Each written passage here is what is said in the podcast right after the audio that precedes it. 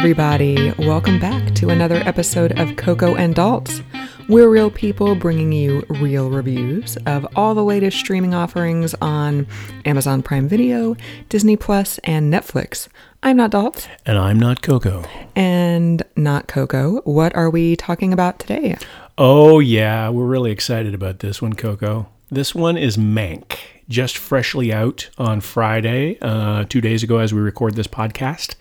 It's about Herman J. Mankiewicz, who is the esteemed screenwriter from the 30s and 40s, most notably the screenwriter for Citizen Kane, which many people believe, maybe myself, I'm not sure, is the greatest movie of all time. Wow. Greatest movie. So it's Orson Welles directed it, and he, in those days, you know, credit was not necessarily spread around accordingly. So he might have written it, he might not have written it, but the idea here is it's a window inside the creative genius of Herman Mankiewicz and him trying to get Citizen Kane written and then produced. Okay. And that's the summary of the movie. Now, it's a lot more complicated than that. Gary Oldman plays Herman Mankiewicz, and then there's a very good supporting cast. Is that your nickname for him, Hermy? Hermy. Well, he's called Hermy in the movie, so it's not just me. I think you nodded off at that point when he was called Hermy. There's a really good supporting cast around him. Nobody really of huge notification there because I think they put all the money in the Gary Oldman bucket. And Gary Oldman was really good in this, but I don't really want to say what I thought of it until I hear what you think of it. So you go ahead, Coco. Tell us what you think of Mank. So I didn't like it as much as I should have. It just didn't stick the landing for me. Ooh. I mean, Don't get me wrong. It was, Gary Oldman was fantastic. Mm-hmm. I liked Amanda Seyfried in one of the supporting roles. Mm-hmm. She played William Randolph Hearst's mistress. Mm-hmm. Charles Dance, who played William Randolph Hearst, I thought he did a good job. Mm-hmm. Tom Pelfrey, who played Mank's brother, I thought he did good. It was visually stunning. Mm-hmm. They shot it in black and white. It was supposed to look like a movie from that era. Yep. And it totally did. The production values were amazing. The costuming, the sets. Even complete with the random flaw on the film that you watch older films, and then they have like that little circle in the top corner. It actually had that occasionally throughout the movie. Yeah, and it even, in addition to looking like a movie from that era, it was also written like a movie from that era. So it had like really fast, witty dialogue. Mm-hmm. And I really enjoyed their use of flashbacks to show how Mank came to have a grudge against William Randolph Hearst, mm-hmm. and how he ended up no longer working for Metro-Goldwyn-Mayer, and how all of that led to him creating Citizen Kane as, you know, a stand-in for William Randolph Hearst. Mm-hmm. So there was a lot that was good about the movie, and I feel like I should have liked it more than I did. But like I said, it just didn't, like, the whole was not as great as the parts for me. Like the Lily Collins character, like she had this one scene toward the very end where she found out that her husband did not die in the war, and that was just super cheesy, and I don't know, it just didn't come together for me. Yeah. So I don't know, what did you think, Dalt? I should mention that I forgot to mention this in my summary, but David Fincher is the director of this, and his father, Jack Fincher, was the screenwriter of this. So Fincher, of course, being the director of some of my favorite movies, including Seven. He also did The Social Network with Aaron Sorkin wrote the screenplay, and that was a fantastic movie. And so there were a lot of and with those guys coming together with, I don't know anything about Jack Fincher necessarily, but I know David Fincher's work very well. I think that Fincher combined with Gary Oldman, I was thinking this is going to be really good. Like this is going to be acting, and it's going to be directing at its highest level. And I just didn't. I think it was the same for me. I'm not. I think you put it more eloquently than I will, but it just didn't add up to me. I really wanted to know I really wanted to get a glimpse behind the creative process of one of the greatest screenplays of all time, and I didn't really get that. I got a lot of Gary Oldman in bed, half drunk, looking at papers, and I didn't. Which really sounds like every writer ever, actually. Right, like that's yeah. When I was a writer, that was me, you know. Yeah, totally. Typing up game recaps in my PJs, you know, after watching them on TV. With your Muskoka can empties, like, on the floor around you. And my, you know, a cigarette in one hand and my, right. my huge glasses in on my face. But I didn't really get a glimpse into that. I think that here's the thing, is that Hollywood loves to look at itself more yes. than any other industry. Yes. And I think that the only industry that really loves itself more than Hollywood is journalism. And journalism loves to write about itself and loves to put people behind the scenes and that sort of thing. The difference is, I'm not sure that the average reader really cares what goes on behind journalism. No. Whereas movie people, I think, care more about what goes on. And still, I think there's a layer removed there. I don't think everybody's going to love this movie because it's really inside the industry, really inside baseball. When we watched it yesterday, it was number 10 in the U.S. for movies on Netflix. And I was very surprised by that because it was getting a lot of buzz, and it has David Fincher and mm-hmm. Gary Oldman, and I thought that people would be... You thought it would be higher. Yeah, I thought right out of the gate people would be watching it, so I wasn't sure if the fact that it was number 10 in movies mm-hmm. meant that either people just hadn't gotten around to watching it yet because it had only been out for a day, or if there just wasn't as much interest as I thought there would be. And maybe that's... I haven't checked the rankings today, but maybe that's the case, because at this point, Citizen Kane came out like 70 years ago. Right. Like, maybe in the 80s, people were still, like, Orson Welles was still alive in the 80s. Right. Maybe in the 80s, people were still, like, really interested in how the sausage got made there. But mm-hmm. today... Yeah, I wonder that. Like, yeah. It's a fascination thing, and it's not...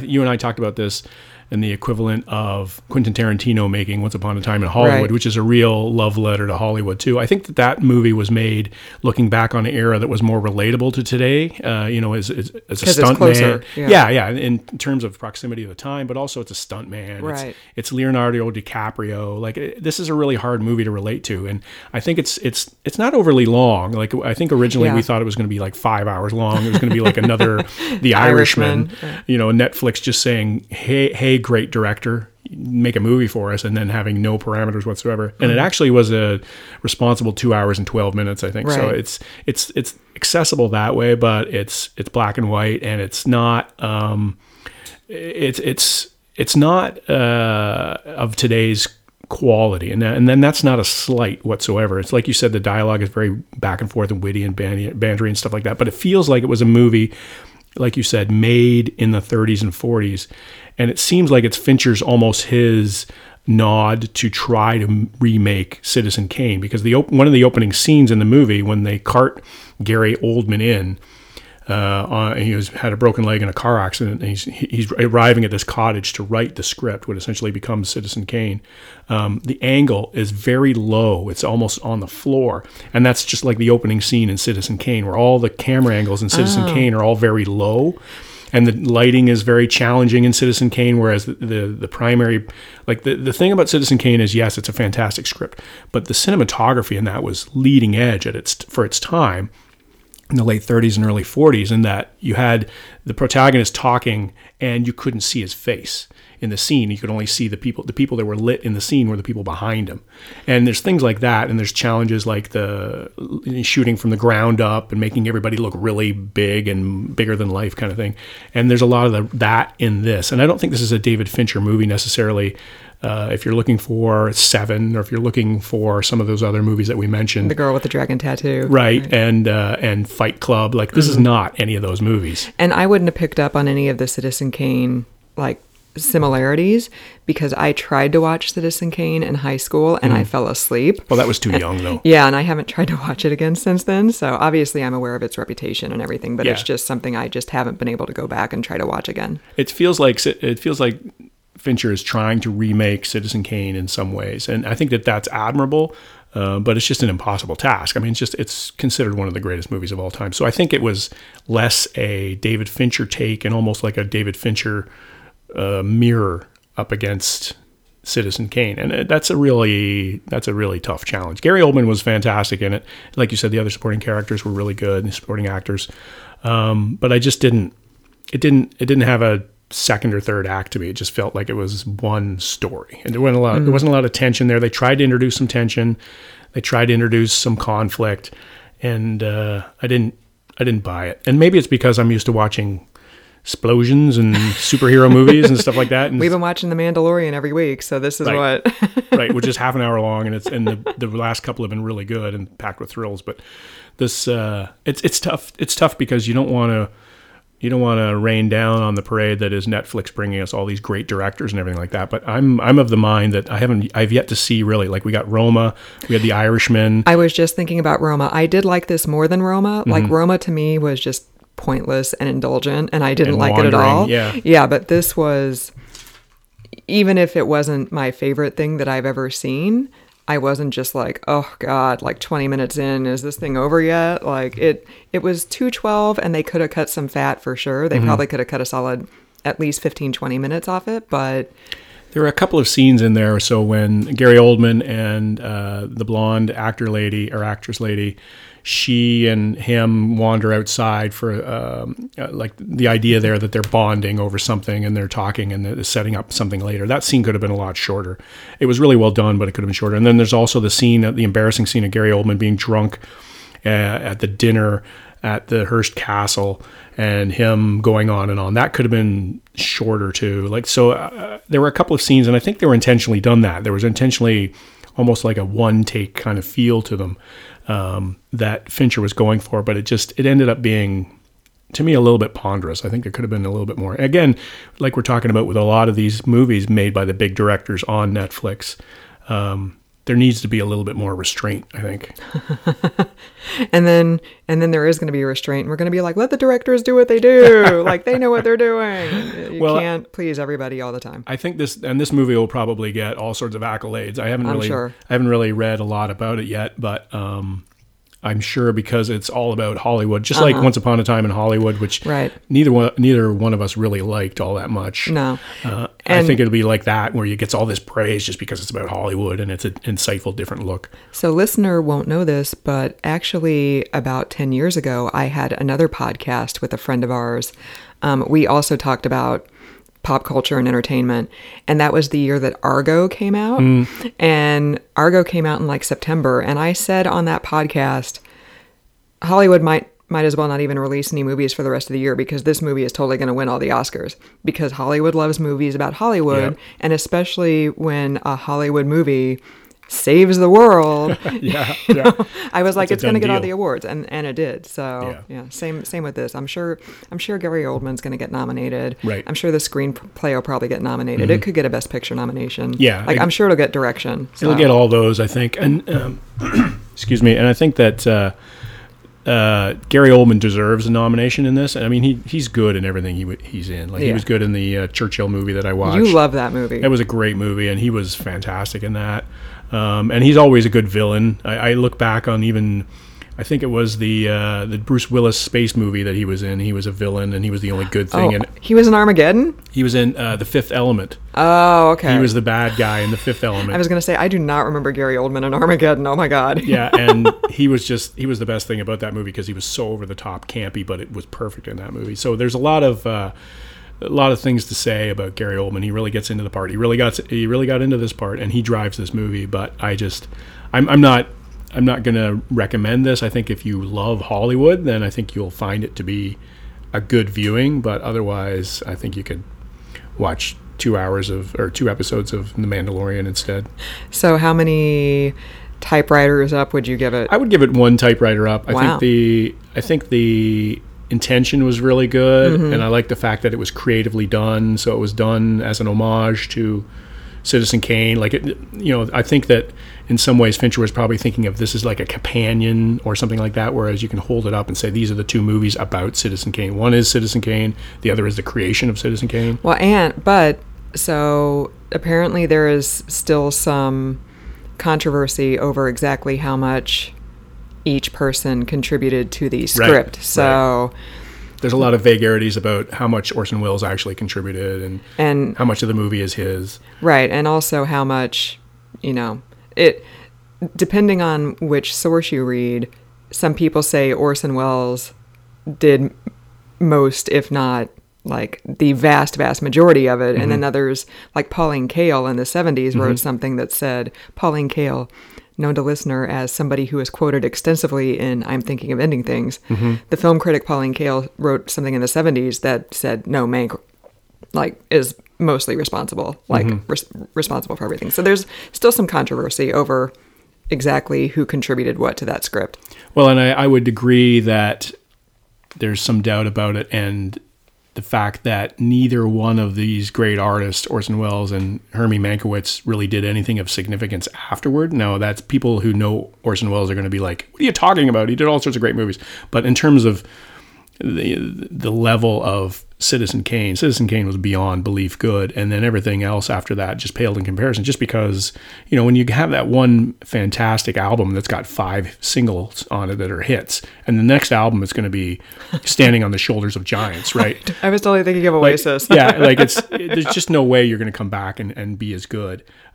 So that's a challenge. But I think that to me is a little bit of proof that this was more Mankiewicz. This was more Mankiewicz and Wells, and the tension, that the creative tension that was brought by Mankiewicz being saddled to, you know, bedridden essentially, and having these two absolutely beautiful nurse helpers helping him out and catering to his every whim.